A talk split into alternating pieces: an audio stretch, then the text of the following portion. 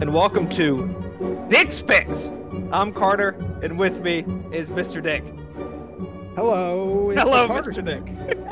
well, It's yes, Not a Dick's Picks. this month on Dick's Picks, we are doing another Carter's pick, and we are going back to the well of the 1970s, the greatest era of American filmmaking, to take a Carter's deep. actually a 90 year old man.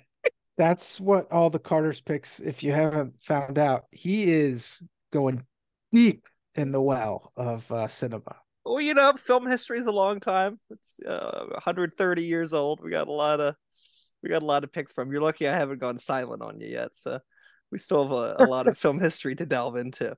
We But wouldn't have is- much of a podcast if you did that. Just breaking down silent movies. No, if you went silent. oh, if I just totally, if I uh, It'd just be the it would we would ha- turn into my movie bat brat uh brat reaction podcast. show. Reaction show. Yeah. But today we are taking a deep dive into the last detail from 1973. What the hell did he do? Kill the old man? Robbery. How much did he lift? Forty dollars. tried to lift the polio contribution box. Yeah. Polio box is the old man's old lady's favorite do-gooder project. She took it very seriously. Where are we going, Chief? Portsmouth Naval Prison. Good duty for you guys. They're gonna get him there all right. But first, they gotta take care of a few details along the way. Okay, Buddusky. You're the honcho. I think we're going to a party. Yeah? Huh? This could be the big one, huh, Meadows? All we gotta do is get rid of that silly looking creep there, and we got these three chicks all to ourselves. Doing a man's job.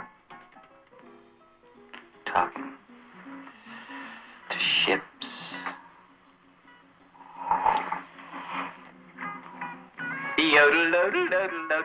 He looks like a big penguin, don't he? Watch out for children. He sure is having a good time. Sure is, and you said it wasn't in him. Huh? All right. What do they do in this man's navy? Everything they can. Would like to drink a toast to Batman, Superman, and the Human Torch.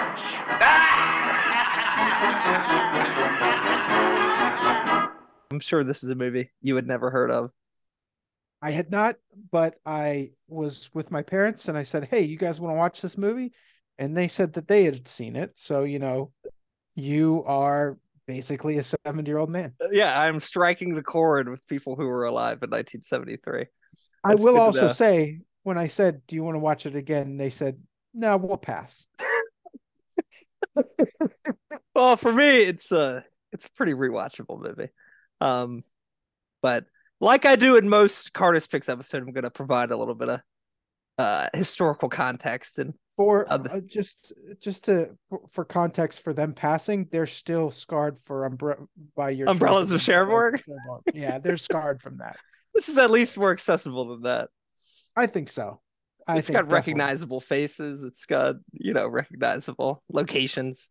Um, yeah, it's set in Virginia. I'm uh, yeah. at least that- for the I- beginning. those are my questions. I have questions about the uh the transit and like the real realness of it. Uh-huh. Uh, you know what path they actually took, uh, where the stops were, you know, Yes. all that sort of thing. Well, we can we can get into that in time, but first I'm Yeah. gonna I'm gonna do my film history thing and, and do The a little movie. do a little backstory on what this movie is a, a part of, which is the new Hollywood. What do you know about the new Hollywood, Mr. Dick? I know nothing. Some would call this after is, is it after like Cary Grant and them and uh, them die? Hitchcock's Dunzo. They're like, let's get some Scorsese and all those other and some other folks in there. well that it is more true than you realize. Um, some people call it the American New Wave or the Hollywood Renaissance. I Spielberg, prefer I, to get call it- context clues. New Hollywood is what I prefer to Mhm. call it. Um, to establish what the new Hollywood is, I think first we need to lay the groundwork of what the old Hollywood was. Oh Uh, boy. It- it is- I'll cover this very briefly. So I would consider old Hollywood what this is responding to to be the period between 1934 and 1968, when movie content was limited by the Hays Code. Have you heard of the Hays Code? No, what is that? It is also called the Production Code, and it set industry guidelines for what was allowed to be portrayed on screen in terms of sex, violence, oh, language, Oh, okay. bad behavior generally. Stuff This like if you where, show like- a criminal, the criminal needs to be arrested by the end of the movie, or you know, if they you can't show be a murdered. Can they Yeah. be murdered? well, they could be if like the the hero is the one who does them in. So Um, eliminating this code sort of paved the way for like Raging Bull and some real graphic stuff, is what you're saying.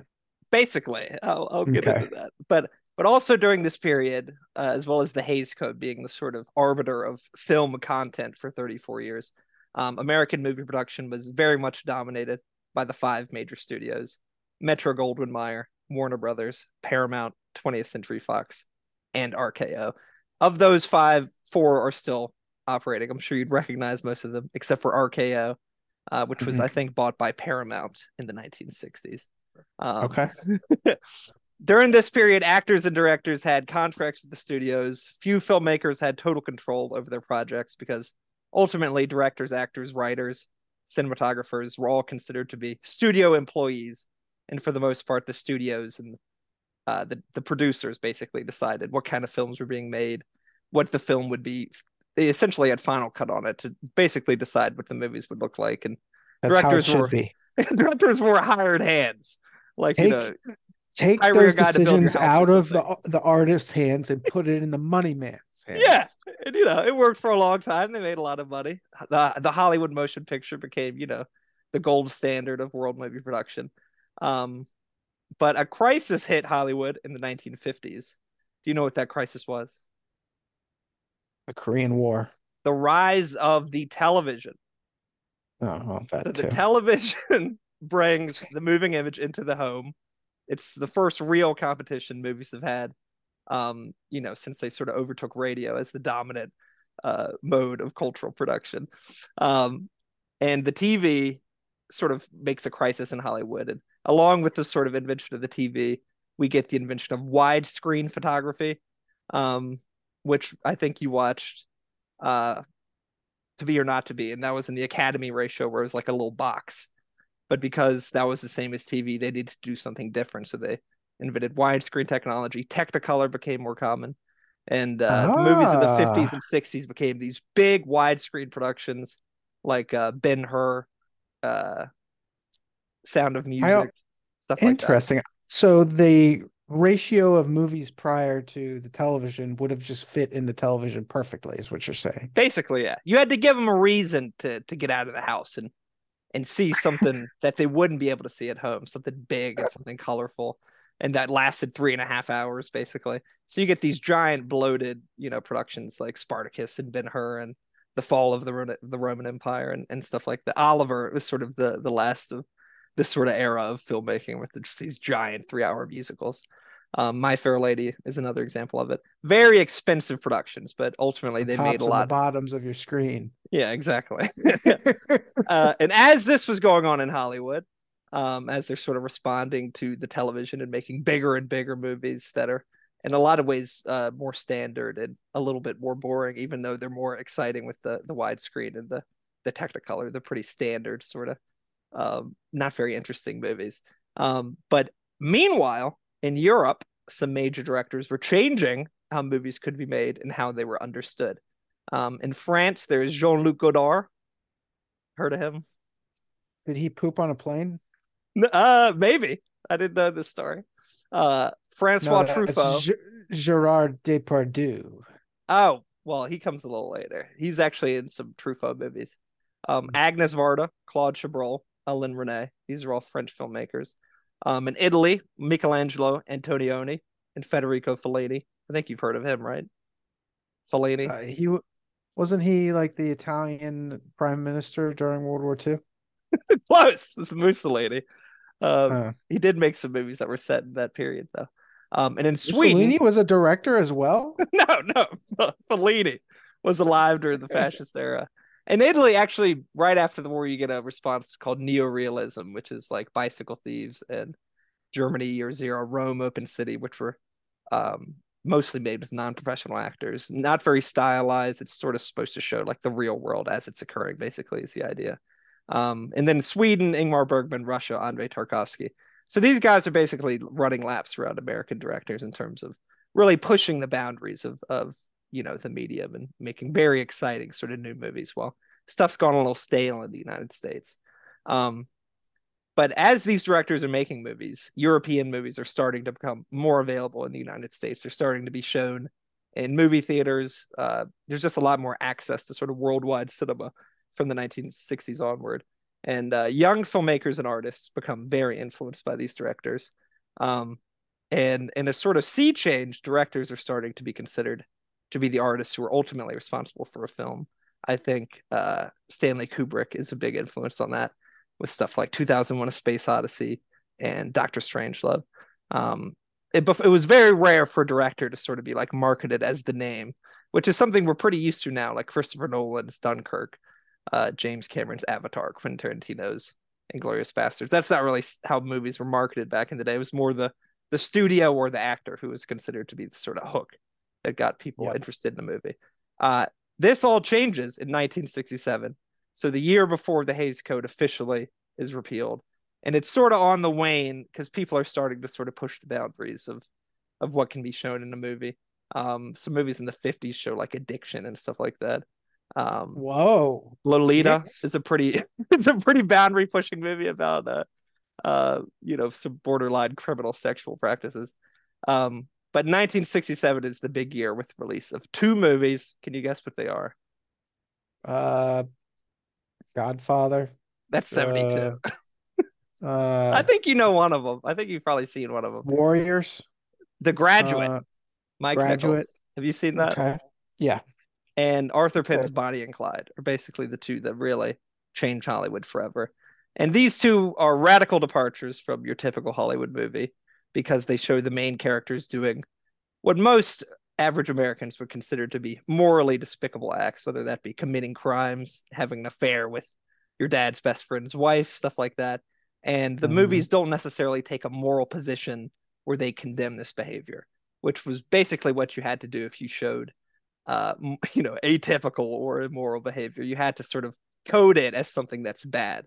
You have Um, to get their comeuppance. yeah, and these two movies definitely don't do that. I mean, Bonnie and Clyde are killed at the end of the movie. Spoiler alert, but um, it's not really shown to be like they got what they deserve. It's more like, oh, these people were really done wrong. Which, you know, siding with the criminals is not something that was really done in movies. Um, Weren't Bonnie and Clyde, were they real? they were real, but it's a very stylized, very sexualized sort of depiction. So did they, were they not killed in real life? No, they This were. A, this is a true movie. yeah, This movie based on, so I, I don't, uh, that's not a, it's not a not- spoiler. no. Okay. Um, but generally, their attitude towards sex and violence was fundamentally different from what came before it. I think some people would credit uh, America's involvement in Vietnam in the sort of actually Mhm. television having an influence on that because people were being shown, you know, real violence in their homes uh, pretty much every day while Vietnam was going on. So people became a little more comfortable with seeing things more out of the ordinary on screen and things that um, you know, weren't necessarily comfortable or or reinforced their values. They were more interested in seeing stuff that showed them, you know, a side of the world that they weren't necessarily familiar with. Um, and instead of audiences being turned off by what they're seeing on screen in The Graduate and Bonnie and Bonnie and Clyde, they go nuts for it. The Graduate becomes the highest grossing movie of 1967. Bonnie and Clyde becomes the third highest grossing movie of the year. And unlike the big uh, musicals and Sword and Sandals movies, these aren't really expensive movies to make. Um, they're made a lot more uh, cinema verite sort of style, where you know fewer lights, uh, a lot more natural lighting, uh, a lot more location shooting, so you don't have to shoot on sets and stuff like that. So it actually uh, is fiscally a lot more. Uh, you get a lot more return on investment because you're spending When you don't have to build the set. Yeah, basically. probably- yeah. and control all the lighting and everything like that. Mhm. Um, and based on the success of those two movies, uh, the dams sort of start to burst. We get Roman Polanski's Rosemary's Baby in 1968. And then Seen that. 1969, we get Sam Peckinpah's The Wild Bunch, which is still probably one of the most violent movies ever made. And Dennis. Hopper's Easy Rider, which is Seen the that. sort of first movie to show pretty hard drug use and not really condemn it. Um, Mhm. which was a pretty big departure because before that you had shows sort of drug use, but it's usually stories of addictions, like how bad these drugs are and you know how much they ruin your life. And and in Easy in Easy Rider, you know they don't really make any moral judgments on uh, you know uh, transporting cocaine from California to New Orleans. It's sort of seen like a fun thing to do. Um, Yeah. which is pretty different. Um, for the next 10 years or so, Hollywood is dominated by directors who have far more control over their movies, and the studios are spending. Um, it starts off that these are sort of sound investments because they're not they, they're risky in their content, but they're not very expensive. And you know, like The Graduate and Bonnie and Clyde, there's potential to make real money. But um, as studios sort of get these creative directors and they start having hits, they sort of spend more and more money until it gets a little out of control in the late 70s. But we're gonna uh, put that to the side for the time being. And uh, this really opens up the doors for directors like Francis Ford Coppola, George Lucas, Steven Spielberg, Martin Scorsese, Woody Allen, Bob Fosse, Brian De Palma, uh, many others. So these people are starting to be respected in a way that even like Hitchcock was, you know, we think of a great director now, but in his day, he kind of got a lot of shit from the press because they thought his movies were unserious and um, not really about anything. So despite their technical virtuosity, they weren't really seen as high art in the way that, strangely enough, like a Woody Allen movie would become seen as high art by the by the late seventies. Um, Hmm. Today's movie, we get to the last detail, uh, is directed by one of I think the best filmmakers of this era, and in many ways, I think he's more representative of the new Hollywood than any other director. That is Hal Ashby. Um, What else has he done? Never heard of him. I'll get to it. Uh, Ashby came up in Hollywood in the 50s and early 60s as an assistant editor on some major productions like uh, The Diary of Anne Frank, um, and then became probably the best editor in Hollywood in the late 60s, winning the Oscar for Best Editing for In the Heat of the Night in 1967. And his rise coincides almost exactly with the emergence of New Hollywood as he makes his first movie, The Landlord, in 1970. In 1971, he makes Harold and Maude, which has become a cult classic and one of the most beloved American comedies of all time. But upon its release, it is not received well critically or commercially. So 1973, he is at a, a bit of a crossroads in his career. Um, and he is lucky enough to be considered to direct the movie by an independent producer who has sold a script to Columbia, written by Robert Towne. Um, he becomes a very influential figure in Hollywood. But this is also sort of Robert Towne's big break. Um, now considered to be one of the greatest screenwriters of all time, but at the time he had only really done TV work, uh, a lot of script doctoring and, cons- and consulting, all of that uncredited. Though he actually wrote one of the more famous scenes of of The Godfather, um, but did not receive credit for it. Um, and he had written two screenplays that were made into feature films, but neither were very popular or successful. Um, and Towne wrote this screenplay in 1970 based on a book by Darryl Ponicsan. Uh, and apparently, it was initially met with a lot of negative reaction from Columbia Pictures because of its language, because its you know serious vulgarity. Uh, but Towne insisted on keeping the vulgar language, which brings us to the star of this movie, Jack Nicholson. Um, you know, you've heard of Jack Nicholson. Uh, I'm sure everybody has. Um, in many ways, Jack Nicholson is the star of the new Hollywood. Um, Al Pacino and Robert De Niro are definitely competing for that mantle with him. Um, but in many ways, Jack Nicholson is the quintessential star of the 1970s. And although he had already been in many movies throughout the 60s, his major break came with the supporting role in Easy Rider, for which he was nominated for an Academy Award. Uh, in 1971, he gets his first nomination for Best Actor for Five Easy Pieces, which is a very new Hollywood kind of movie. It's not really about anything. Its hero is kind of a bum who doesn't really do anything. I think it's actually a pretty boring movie, but audiences in 1971 really liked it. Um, and by 1973, he is big enough of a star to get the Robert Towne screenplay into production. Uh, Hmm. So there we are, three of the sort of key figures of the new Hollywood: Hal Ashby, Robert Towne, and Jack Nicholson, all coming together uh, for this movie in 1973. Also starring Otis Young and Randy Quaid in his third movie. Um, he had also been in The Last Picture Show, directed by Peter Bogdanovich, which is sort of one of the first big successes of of the new Hollywood. Very inexpensive movie. Introduces a lot of um, Jeff Bridges' first movie. Um, so it actually introduces a lot of actors into the sort of Hollywood world. That's a movie that's also not really about anything. Uh, it's just sort of like teenagers Well, in Texas. This one's about stuff, so that's good. it's This about some about stuff. something. It has it- a but in many ways the sort of new hollywood movies are defined by uh i think you mentioned before we started recording the sort of low stakes of the thing that it's sort of Yeah. just presenting not something you know not like the big biblical ep- epics or a big hollywood musical or like an action movie it's just sort of stuff happening like sort of Yeah. real life sort of stuff which people were more interested in seeing than they had been i people credit vietnam a lot with the sort of change in attitude um Mhm. especially for movies in the 1970s. People were just more comfortable with seeing, um, you know, vulgarity, sex, and violence and stuff in a way that they just really weren't um, before that. Um, Mhm. This movie was released December 2nd, 19, or sorry, December 12th, 1973. One day after the signing of the tr- uh, the Prague Treaty between West Germany and Czechoslovakia, in which the two states recognized the 1938 Munich agreements to be null and void, acknowledging the inviolability of their common borders and abandoning all territorial claims. I think that's crazy. That West Germany actually was still trying to get Czech Republic until the 70s. That's something that I didn't realize. Um, it's also three days before the American Psychiatric Association would remove homosexuality from its diagnostic and statistical manual of mental disorders, which is pretty Hey. crazy. Yeah, that's good. no, but 50 years ago, literally, homosexuality was still considered to be a disorder. It's just crazy. Um, makes you think how quickly stuff changes. Um, a Rotten Tomato score of 89%, a budget of $2.3 million, and a box office return of 10 million. So actually a pretty big hit. Um, nominated Yeah. for three Academy Awards for Best Screenplay, uh, Best Actor, and Best Supporting Actor. And it is now streaming on HBO Max, which is where we both watched it. That was a Who lot of me sup- talking. Who was who was the best supporting actor? Randy It was, uh, or It was Randy Quaid. okay. Yeah. As uh 18 year old Seaman Larry Meadows. But that was a lot of me talking. Uh I learned a can lot. you sort of see this as being representative of, of the era and, and how I'm describing it?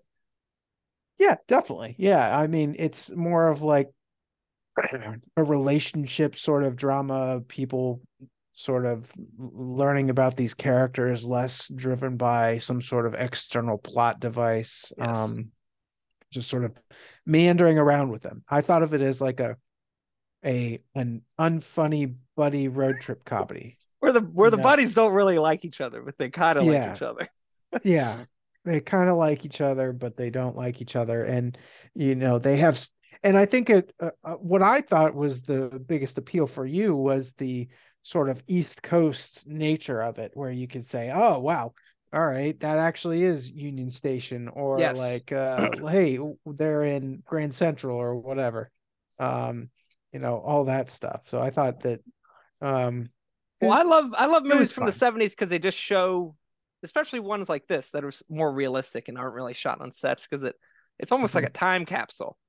Because this movie is Mm-hmm. Yeah. actually set December 15th, 1973, which is three days after it was released. So it's supposed to be a movie that's kind of taking place in real time almost uh, Mhm. for the sort of week it premiered. It's supposed to be happening like now, um, which Mhm. I think is very interesting because it's looking back, you know, for a movie from 50 years ago, we sort of almost think of everything as almost a period piece now. Um, but this was a Yeah. really contemporary movie when it came out. So I think it's Just like- important to sort of remember context. yeah It's, you know, like it's something like Promising Young Woman was when it came out a couple years ago, something that's set Yeah. like now, something that's happening now. or Um, what's that BJ Novak movie that just came out? The oh, Vengeance? Revenge, Vengeance. Yeah, I haven't a, seen it. know lots of cell phone stuff in there. oh, it is fine. Um, I've become really interested to see how people start using cell phones in movies. Um, Yeah. I'm starting to notice it more. Um, but that was a lot of me talking. Did you like this movie? Yeah, I thought it was good. You thought it was good. Um, I- I mean, I for wouldn't me, it's have all about the chosen it on my own. Yeah, I, I wouldn't have chosen it without recommendation. Uh, but it, it, it I think it was fine. I think it, like you said, Jack Nicholson is a. Uh, there's a lot of a lot going on with that character. You can really figure out figure him out. yeah, Um, and then he's just sort of like bouncing off of the other guys Mhm. of uh what's his face Mule and Mule Meadows. Mule and Randy Quaid. yeah. Um, but yeah, yeah, I think that you know, it's. I'm trying to figure out what these guys do. There, he just drinks in the in the barracks all day until someone has to go to prison. Well, they're they're um they're awaiting orders, so they're uh sort of between Yeah. shifts at the moment. And when a Navy man isn't on a boat, there isn't much for him to do. Um, and he, they're lifers as well. yeah. You know, the the.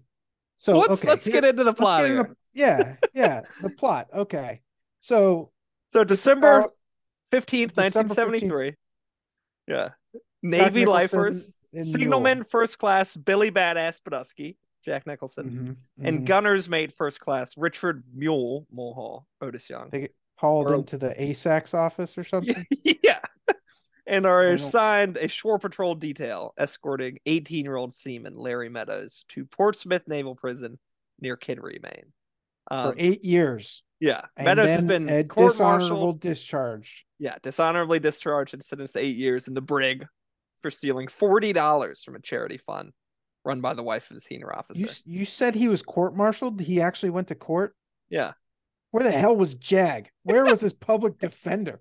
So that's sort of also something about the new Hollywood. It's sort of distrust of government and it's sort of depiction of um, you know, the wheels of government sort of crushing the common man, Mhm. which is also sort of not something you would have seen pre-Vietnam. The especially also this is uh this is sort of immediately this is as sort of the Watergate uh investigation is going on. So there's just a real sort of distrust of the government in the air. And I know Robert Towne part of this is um part of the sort of reason why he wrote this was um to sort of show how the military sort of takes the individuality out of people and um when you can sort of hide behind orders sort of the moral qualms of it sort of go away Well, so Robert He- Towne adapted it. You said from a, a novel.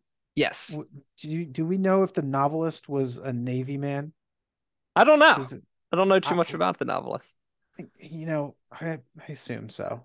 It seems like at least knows something about would- it yeah Yeah, it seems like Well- he was just like sitting around in his, on the ship awaiting day and was orders like- He was like, "What about a move? What about a book?" And just wrote it.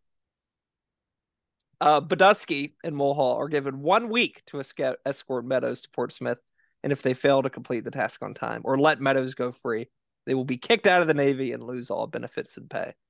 You know Um, why they're given a week? Because they're also not given a car. what, what what the hell are they doing? Why not give these guys a car? uh, maybe they, I mean, they're Navy guys. Maybe they don't have their license. They're just they're, can't drive. They they're can boat only people. boat. they should have Give 'em a taken a boat. cruiser up the East Coast, Yeah, 'em into just Cape a- Cod. yeah. Um, despite their initial resentment of the detail and realizing their prisoner is a kleptomaniac who steals compulsively, they see this after he steals some carrots from an old lady. Um, candy bars. and some candy and, bars. and he's just snag he's snagging everything he can as they get onto this Greyhound bus, Uh-huh. which I guess only takes them. From Norfolk to up. Richmond, I think, is what Yeah. it is. Okay, where was? Do you think that was Main Station, Main Street Station then? In Richmond? I don't know. I don't know if it. I know that the Norfolk scenes were actually shot in Toronto because the Navy didn't let the production use any official American Navy sites, so they had to use the the Canadian my Navy. Okay, But Well- I know everything post DC and on is is the real sort of places. Um, I'm not sure about the Virginia parts, um, but I think they're supposed to be sort of taking the train out of Richmond. Um, go and look for a lunch. uh-huh. They go and look for a lunch. That place, the first place where they stop, the hoity-toity place, very fancy, very full. now is an Irish bar where I would go every Wednesday after kickball and play flip cup until eleven or twelve. Really? Yeah. How about that? A Mr. Dick crossover with the last detail. That's unbelievable. Thursdays were tough in the office, but Yeah. worth it. Yeah. Um, next, or then they go to a diner and order burgers, fries, and milkshake. Um, Meadows And then they, talks about how he wants his cheese melted, and he they first give it to him, and the cheese isn't melted. And uh, Buddusky's like, "Send it back. It's easier to get what you want." what they've what they've realized about Meadows is also that he didn't get so it's it's a trumped up charge. He Yeah. had stolen he had attempted to steal forty dollars from a charitable polio box that Yeah. the uh, uh the base commander's wife is really proud of. So they came, they brought the hammer down on him. Yeah. And what Jack Nicholson and Mule have realized that this kid has is a kleptomaniac and also uh just kind of uh, a soft, A harmless kid, idiot. harmless basically. idiot. So they're what I think this journey is about is uh giving him all these experiences that he has is lacking And uh, won't have in the next eight years. and won't have for the next eight years, while also sort of trying to give him a little bit more backbone so that Yeah. he's able to better survive. Um, well, well this this really gets going in the next scene where they go to a bar. Um, yes, and the bartender denies some drinks because Meadows is underage, then has a crack and because he's a racist. yeah, how he has to serve uh Mule, Yeah, but he won't serve this guy. And we get the monologue of the movie. I think I'll insert it, the whole clip, uh, into the episode. But he's old enough for a beer. Ain't that right, Mule? Yeah. Well, I'm not. No one placed right here. Nice and quiet. Eight years in a DD, at least we can buy the kid a beer.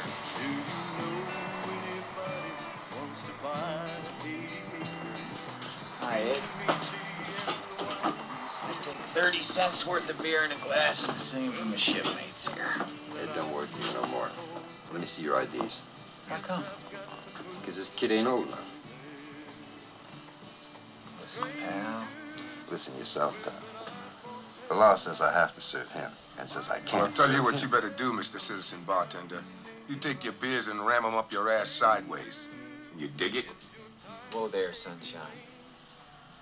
Going so you can take your hand off that horse cock you got stashed under the bar.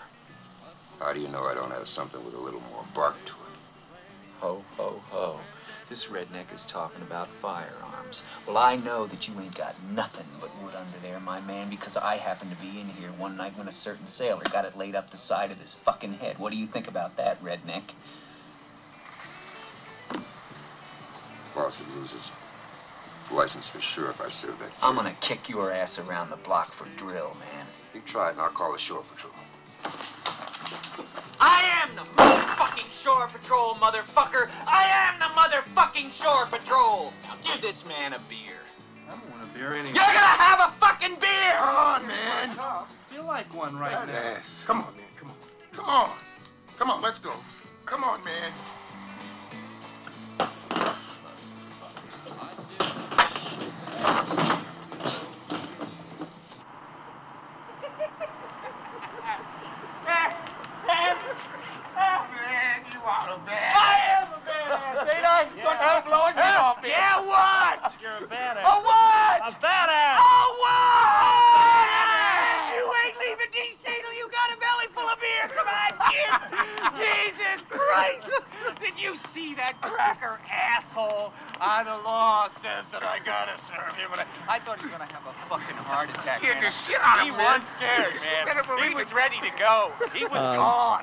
But for me, it's the scene of the movie where it's. I know you're holding a horse cock or something. yeah, take your hand off that horse cock. How do you know I don't have something with a little more heat?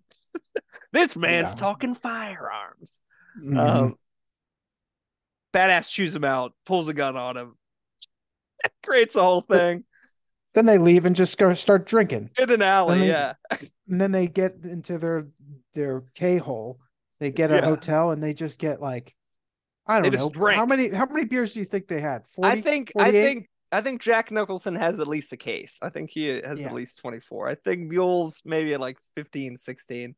And, And- probably Meadows, you know, 10 or 12. and it's a lot this of is beers. Where, this is where the like uh main picture on the HBO Max page comes from. Them in a Uh-huh. hotel with Jack Nicholson with his weird little mustache and his sailor hat, shirtless. And he does he starts teaching his signaling things Yeah. to, to Randy Quaid in his underwear. Yeah. And I'm just I'm just like, why are we lingering on his underwear? You That's know, just that's just the movie. it's just the movie. Just but I also it think breathe. that's that's like the base for the signaling because it's a lot of uh gestures, but it all comes back to the both hands down by the waist. Yeah. It was uh uh I don't know. But Uh, also he tries to get Meadows to punch him. Yep. When he doesn't punch him, he goes crazy, breaks a bunch of stuff. It takes a lot of dedication to be a chaplain in the Navy. Don't take diddly shit, man. Come on. Come on. Come on! Take a fucking poke at me. Take a poke at me. Come on. Come on. Hey, I'm gonna punch you out. Punch me out, you little prick. Go ahead. Punch me out. Hey, man, he ain't gonna punch Hey, I'm you. gonna know make that, him. man. Ah, I'm Yes, gonna I make 'em. like you. I like you. Hey. I'm taking you to jail, motherfucker. That ain't your fault. Come on, mule. Come on, goddammit. You the grunts, don't you? All right, let's get the fucking grunts. The fucking find the grunts. Hey. Badass. Would you teach me hand signals? I don't give a shit. And then they Yeah. just start drinking again. the scene goes like on and on. I think it's I think it's really amazing stuff. It goes on for way longer than you think it should, and then eventually you're just like, okay, we're just watching them drink beer.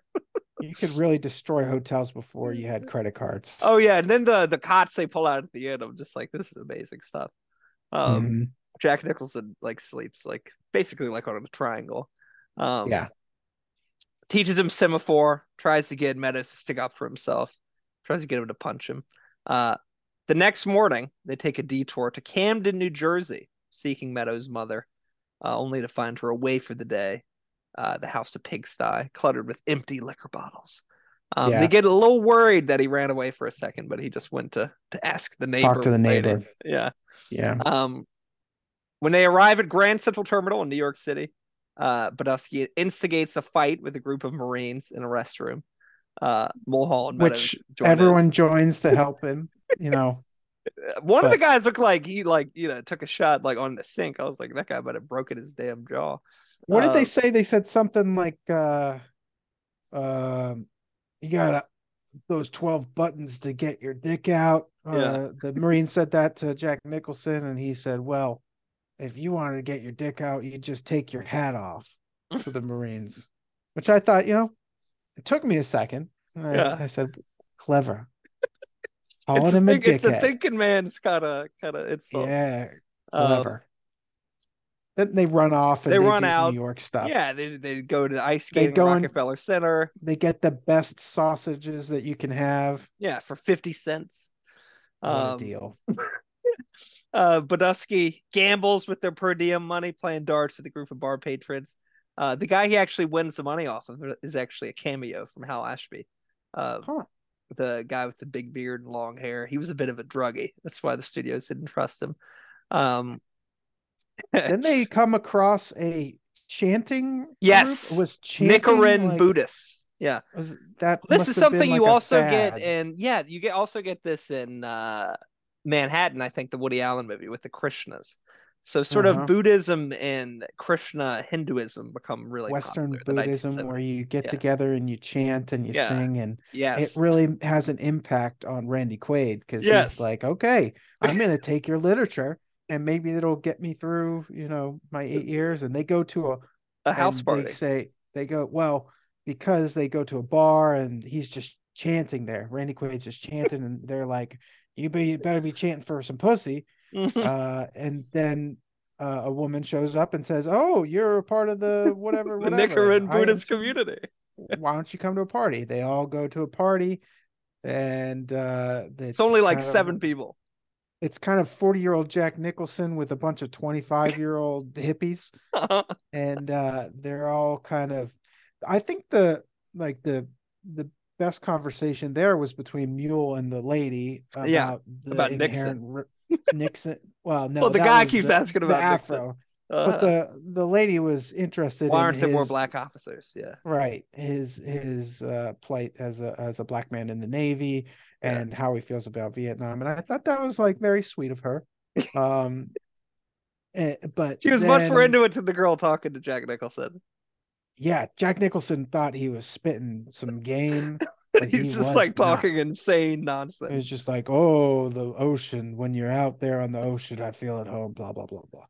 Um, Uh, the the woman say, Meadows is not getting the the woman who initially brings them there uh goes upstairs with the one with Meadows yeah. and Jack Nicholson's like, "Oh, you gonna uh yodel in the canyons?" which I guess is a euphemism for uh eating eating, you know, going downstairs. and uh, but instead they go and she just chants chants for him. for for him to escape. Yeah. Uh and just run away. Offers he- him uh, to go to Canada, says she knows somebody. he refuses to run away because Mule and Nicholson are his best They're his friends. best friends. This poor it's kid. like the saddest line of the movie. This poor kid. Well, They- yeah. we're gonna take this moment to take a very short break, uh, and be back to discussing the last detail in just a minute.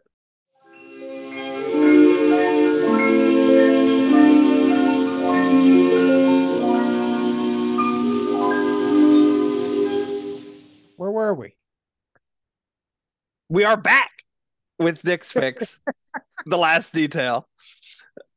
Uh, on the train to Boston the next morning, Buddusky and Mulhall decide to take the virginal Meadows to a whorehouse.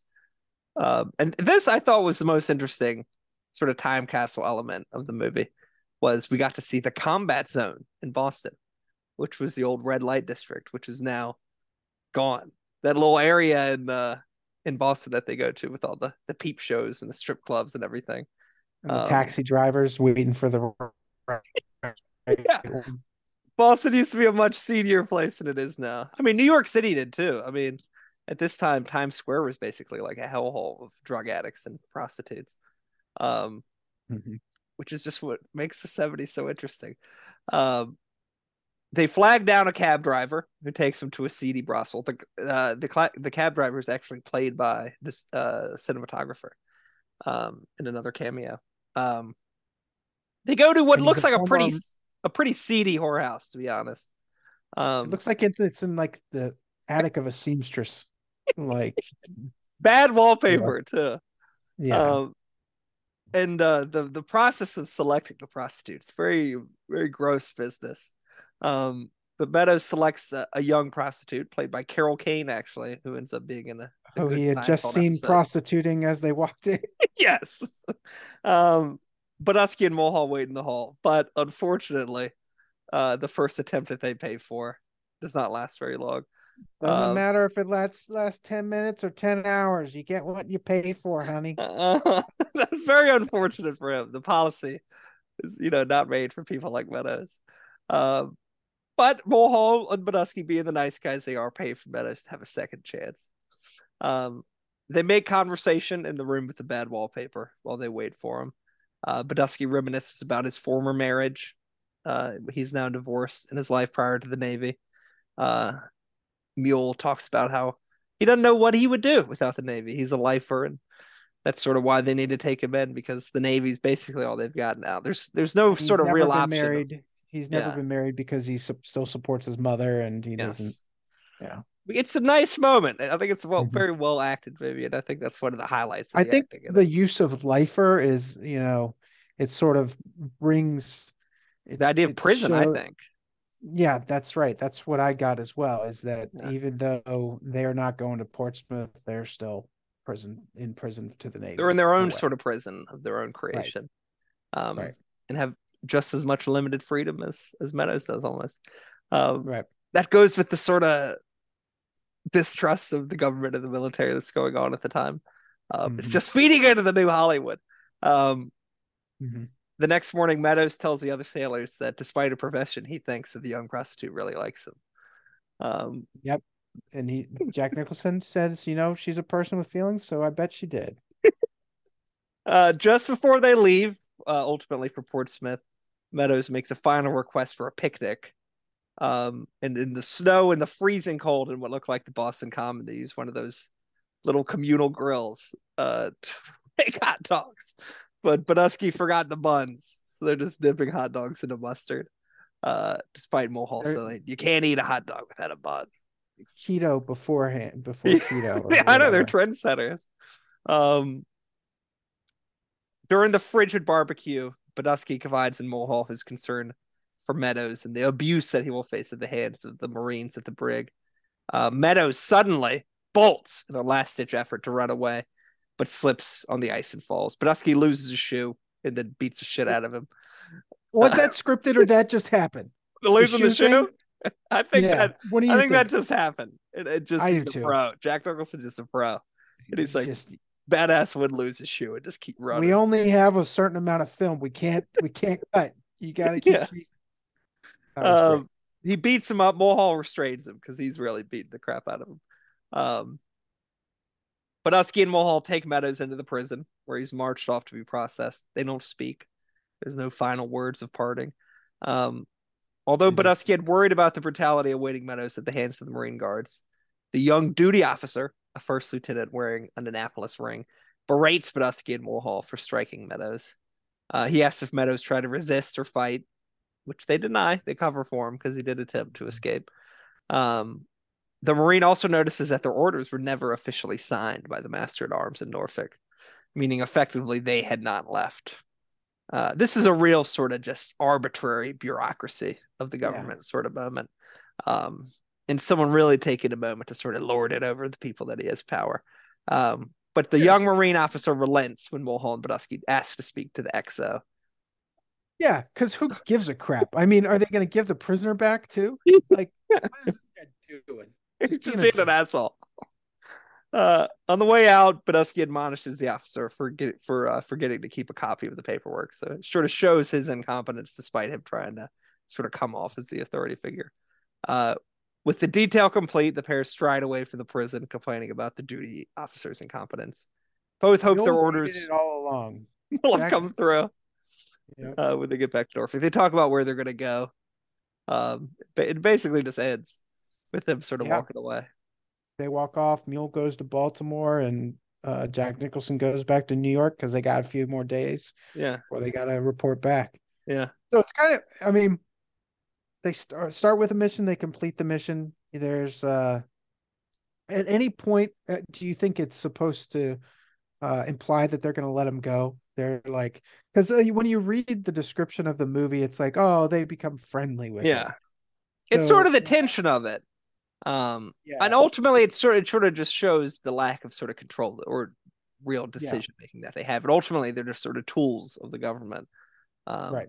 you know to put this guy in prison for something that someone really shouldn't go to prison for eight years for um Mm-hmm. i don't know if this is something that actually would happen or could happen i guess it could um Yeah. but it, it definitely, yeah. But it, it was, yeah, like I said, kind of low stakes, kind of like i think it's very funny though i mean in, in some ways it's it's a pretty sad movie and it's pretty I think slow sad. but I think there's some real funny parts of it. Um, I, I, I think there's some real comedy. I think uh, I think Randy Quaid's brilliant. As crazy as he is now, I think he's amazing in this movie. Um, and Yeah. despite like how much bigger he is than Jack Nicholson, just how he can make himself seem so much sort of smaller and weaker, um, Mhm, I think is some real good physical sort of acting. And mhm. you get a real sense of just how small Jack Nicholson is in this movie. Yeah. Where like he's Will's next to Randy Quaid, you're like, wow, he's like five nine. He's like a small guy. Yeah. Uh, but he just acts so big. I think it's I think it's a brilliant performance. I think he I think he said that this is uh, the best acting he's ever done. Um, looking Oh. back on it. Um, I do think my favorite, like I said, my favorite parts were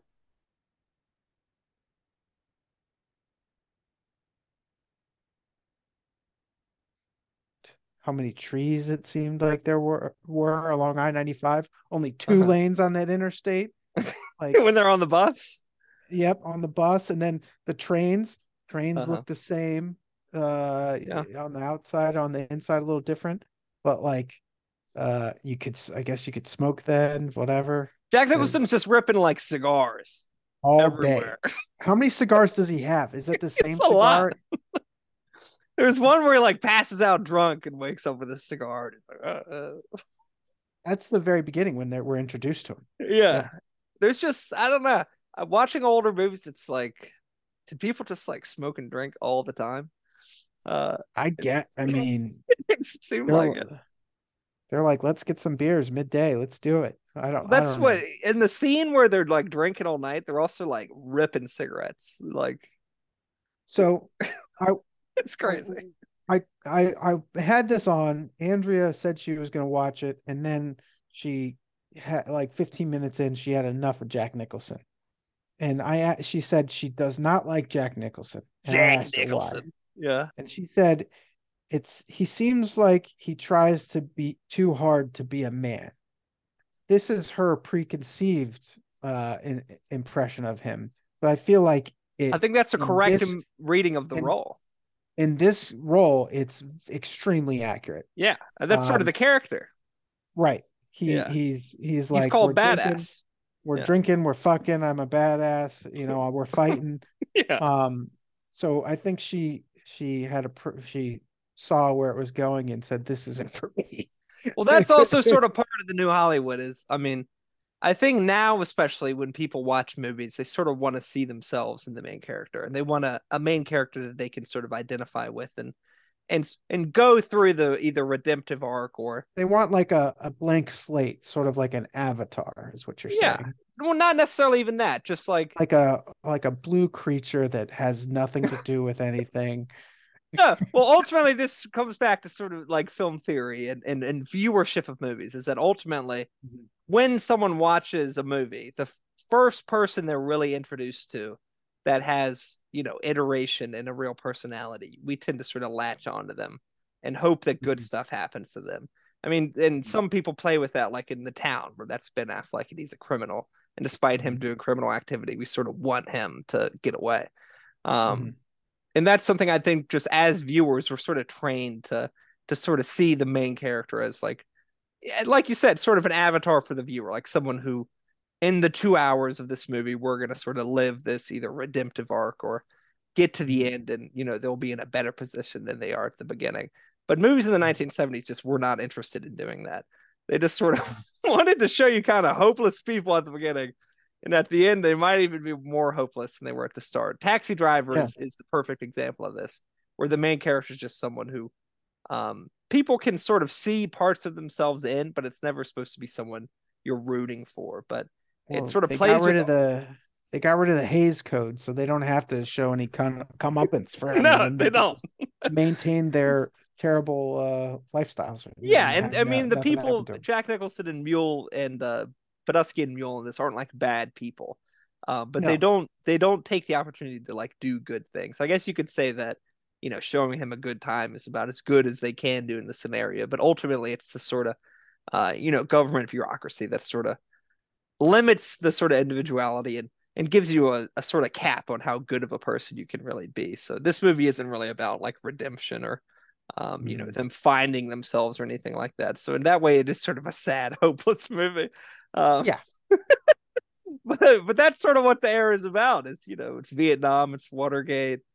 Stuff good stuff doesn't really happen to people in the 1970s so this movie's We're very gonna get some more movies like this soon. maybe I don't. I mean, I, I think maybe Tar is sort of like that this year. I can't think of too many others that are just quite so down. Um, Hmm. Banshees of Inisherin is a pretty dark movie.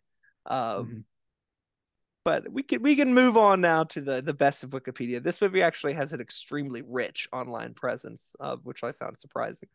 Uh, Can I do? Can I before we do that? Can I? Or, or are we gonna do quotes after? we'll do quotes after. All right. I All only right. have two or three. So John Travolta was up for the role of Meadows. I think that's insane. That would have been bad. I don't think he would have been good. Um, Mm-mm. Hal Ashby was busted for possession of marijuana while scouting locations in Canada. Uh, this almost changed the studio's mind about backing the project, but the director's drug bust was not widely reported, and Nicholson remained fiercely loyal to him, which was a deciding factor. So, New Hollywood, you got directors getting arrested and still making Yeah. movies. this was not happening in the 50s. Um, Haskell Wexler, who I consider to be the greatest cinematographer of all time, uh, was supposed to shoot the last detail, but he could not get a union card for an East Coast production. Um, that's also sort of part of the new Hollywood is uh, the filmmaking sort of apparatus moving to the East Coast more than it had uh, previously. Which even if a movie was like set in New York, they would have shot it on um, studios in in Los Angeles, which Mhm. is insane to do because it costs a lot more. But you know, The that's union just how they was did just it. not just wasn't national. It wasn't national. It was No, like East yeah. Coast, West Coast sort of thing. Yeah, yeah. It was film production is so based on the West Coast. It's almost something that's hard to conceive of now because you know we live in an era where anybody can You make a movie. anywhere. You Yeah. can go anywhere for it too. Yeah. And you know, film isn't necessarily just centered in LA, but it really, really was before New Hollywood. Um, and that's why New York becomes a, bi- big thing in the 70s. That was the first time people really started to shoot on location in New York. You get that with the Scorsese movies with uh, Woody Allen. Um, so how Ashby asked Gordon Willis, who shot The Godfather, to do it, and he was unavailable. Um, so Ashby promoted Michael Chapman, who was a camera operator, to director of ph- photography. Um, Michael Chapman wor- went to shoot Taxi Driver and many other Scorsese movies, became one of the best cinematographers in Hollywood. Um, they worked together to create a specific look for the film that involved using natural light to create a realistic documentary style. Ashby let Nicholson look through the camera's viewfinder as the shot was being set up, so he knew the parameters of a given scene and how much freedom he had within the frame. Nicholson said, Hal is the first director to let me go, to let me find my own level. Um, Columbia was still not happy with the film uh, when it was turned in by Hal Ashby and asked for 26 lines to be cut that had the word fuck in them. The theatrical release of The Last Detail was delayed for six months while Columbia fought over the profanity issue. The film contained 65 uses of fuck overall, and at the time of its release, broke the record for the most uses of the word in a motion picture. Um, wow. Do you know what has the record now? Wolf of Wall Street. Yeah. I think Yeah. it's about 500. Yeah. Uh, um, A new wave directors. yeah, Hollywood right. directors. Ashby persuaded Columbia to let him preview the film to see how the public would react. It was shown in San Francisco and was a big hit with the uh, pub the screening audience, and um, they were allowed to keep it how it was. Um, IMDb trivia prevents a counter almost sort of point of view to that. Uh, it says the script was completed in 1970, but contained too much profanity to be shot as written. Columbia Pictures waited for two years trying to get writer Robert Towne to tone down the language. Instead, by 1972, the standards for foul language relaxed so much that the profanity was left in. I don't know if that's true. I don't Huh, know So if there would have alright, been like yeah. a policy to let the F word be said more in 1972 than in 1970. I don't think that's true. So they're saying the F word was a problem throughout. And uh Wik- Wikipedia is saying it was only after it was shot that it really came to tr- Columbia Yeah. Columbia footsteps. So we'll let we'll let uh we'll let the audience decide who to believe on this one. Um, Jack Nicholson turned down the role of Johnny Hooker in The Sting, uh, which went to Robert Redford. Uh, he thought The Sting was too commercial. Um, Nicholson and Redford were both nominated for Best Actor at the Academy Awards, but both lost to Jack Lemmon and Save the Tiger, which is a movie nobody has seen in 50 years. Um, when the film failed at the box office, the studio re-released it, marketing as a hilarious comedy with the tagline, "What's the last detail? 300 beers and a barrel of laughs." Um, Jesus. that is that is just I can we sue them for that? That's such misrepresentation. That's real false out. There are 300 beers though, so they could be like, "Hey, we didn't lie totally." Uh, Columbia wanted the cast to be Burt Reynolds as Buddusky, I need to Jim Brown as Mulhall. I need to see the trailer that they cut for this hilarious romp. like that was the last like, detail, the last laugh, more like it. Two guys, like those sailor. trailers that they the comedy trailers that they made make out of horror films or Uh-huh. like the rom coms out of horror films. That it's just oh gosh. Uh, so yeah, they wanted Burt Reynolds, Jim Brown, and David Cassidy as Buddusky, Mulhall, and Meadows. Uh, that obviously would have been without Hal Ashby directing. Um, we'll finish now with best quote.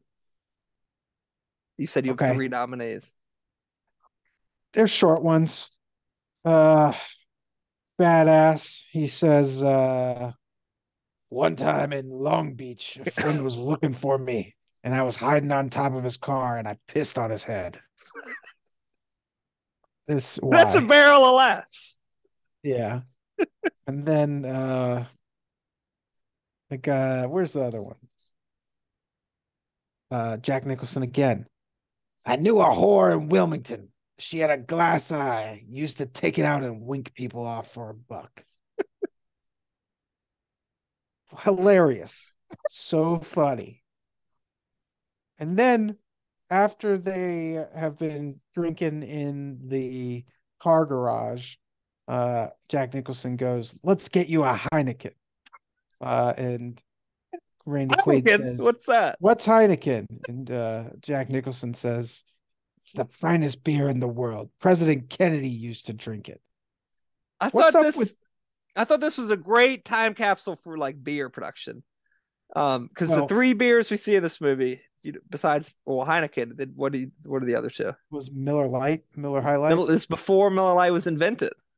Was it uh, Pabst Blue Ribbon? Pabst Blue Ribbon and Schlitz. Yeah, which reminded me of I, when this Heineken thing reminded me of Pabst fucking Blue or what? Heineken. Fuck that shit. Pabst Blue Ribbon. yeah, exactly. That's what I thought about. Heineken, yeah. It's like People just Heineken was love- like the only import beer for like They 50 just years. love shouting out their beers in the in, back in the day. For me, there's there's only one quote.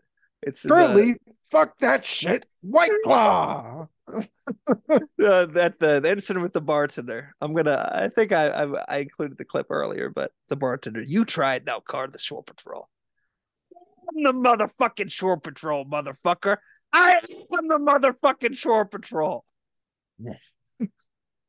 Iconic. Uh, so the last detail, probably, I don't know how many 30 and younger people have ever seen this. Maybe me and four other people. But Now me. I think I think I would recommend this to most anybody who's interested in movies. To be honest, um, it's obviously not the best your- new Hollywood With movie. your have, like- context, it it makes it a lot a lot more. I Uh, think so. you know, you provide a lot more context to the movie that makes it a more enjoyable after the fact.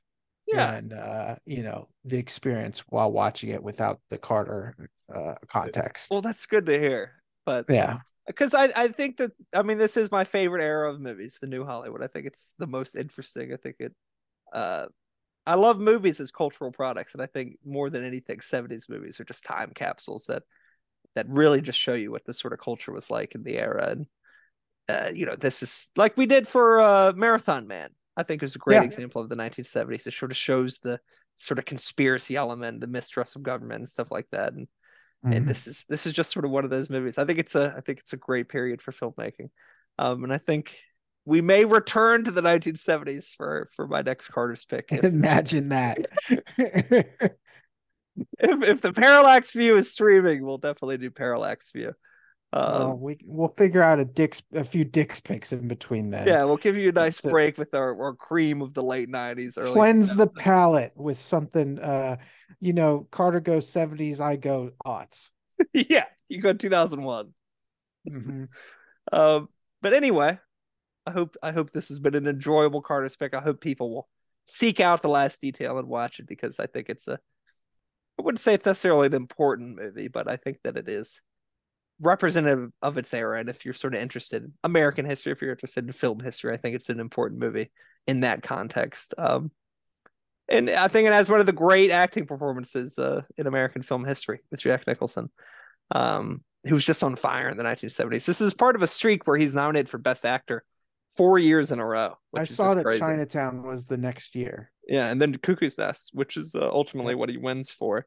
Although he could honestly won for you know five easy pieces, Last Detail, Chinatown, or Cuckoo's Nest, and then he does The Shining a few years later. Yep. One of the great great. actors of all time. Yep. But anyway, we'll we will be back next month with uh, a Before we go, Carter. I do have a movie brat reaction. Okay. Um I listened to the movie Brats when you talked about Avatar the Way of the Water. yes. And I, I've already told you this, but now the fifth often- highest grossing movie of all time. Don't often agree with Jonathan's takes. Uh-huh. I feel he he leans into the grotesque thing, the body horrors a little bit more than I like. but I do agree with his take on Avatar Way of the Water. It was not good, although our reasoning is different. Yeah. I think the story was dumb and the dialogue was dumb, but he just has a severe aversion to the uncanny valley and CGI. So although we have different paths, we converge. You arrive at the same point, Yes, on like this- water. on this, this like a body of water, which Oh, doesn't end or begin.